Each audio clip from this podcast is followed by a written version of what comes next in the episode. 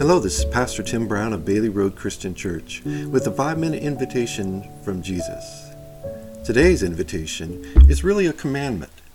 If we are Christians, it's not an option, but I do believe that it's an invitation to walk in the fullness of life for the hour we presently live.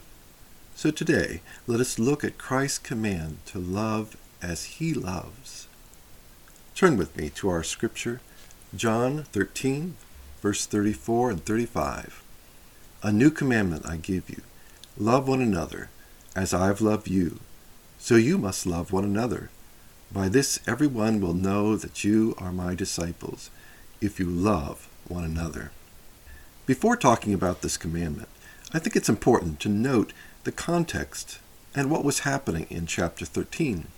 It starts as Jesus washed the feet of his disciples as a sign of what it means to love like Jesus.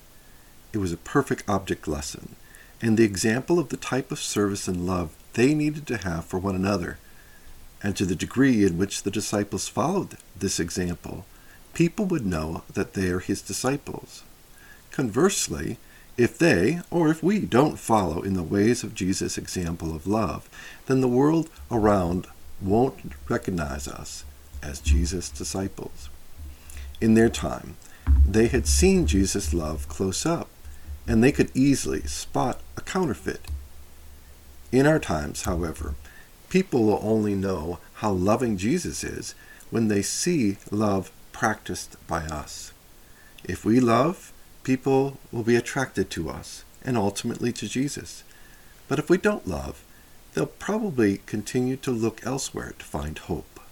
So you can see how important that it is that we love one another. What matters most is not if we are proven right or wrong, especially if we have to bring down another believer. What matters is that the world sees that we love each other even when we don't agree. So the example of Jesus' love is an example of service. But there's something else that we need to know about Jesus' love. It was consistent. It was gracious, even as Jesus was loving those who were causing him pain, and even when his life was in turmoil and his heart was deeply burdened. To prove that point, you only have to consider the ways in which he loved in those last days before he was crucified. Just consider that he washed the feet of Judas, who would betray him. And when he was on the cross, he would ask God to forgive those who had put him on the cross. And here, on the night before he would be put on the cross, he was thinking about his disciples, humbly serving them and teaching them, even though he knew they would abandon him, and the leader of the disciples would deny even knowing him three times that very night. An average man might have walked away to be alone, or perhaps yelled at them, or warned them and disciplined them. But he loved his disciples and knew their sins and knew their great pain. And as we follow his example today in our love for another, we must be mindful that all of us have sins and that all of us have stress and pain. Truly, we have not walked in the shoes of another person to understand their pain, but we know it is there. Yes, the true Christian character is displayed most beautifully in the most difficult hours when they are dealing with the most difficult people. Jesus said, I give you a new commandment, that you would love each other in the way that I love you. Of course, loving God and our neighbors has always been the standard throughout the Bible. But Jesus' commandment is new because it comes out in a fresh and amazing way. Today, may our love for one another come out just as fresh and pure. May the world around us know that we are Christians by our love.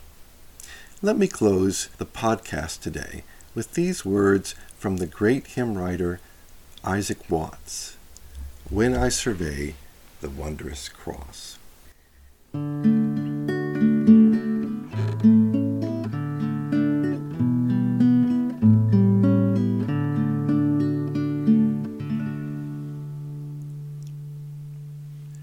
See from his head, his hands, his feet, sorrow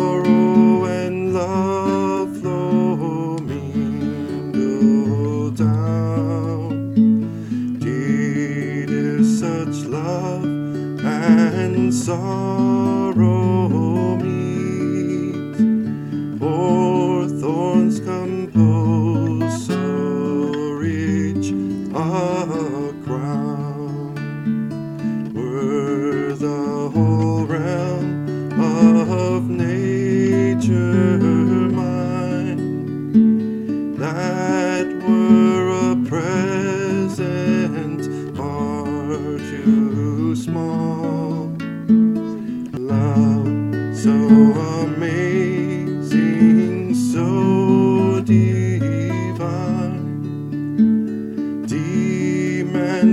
soul, my life, my all.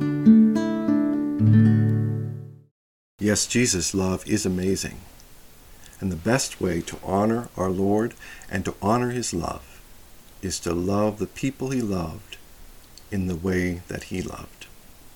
Thank you again for joining me on this week's edition of the Five Minute Invitation from Christ.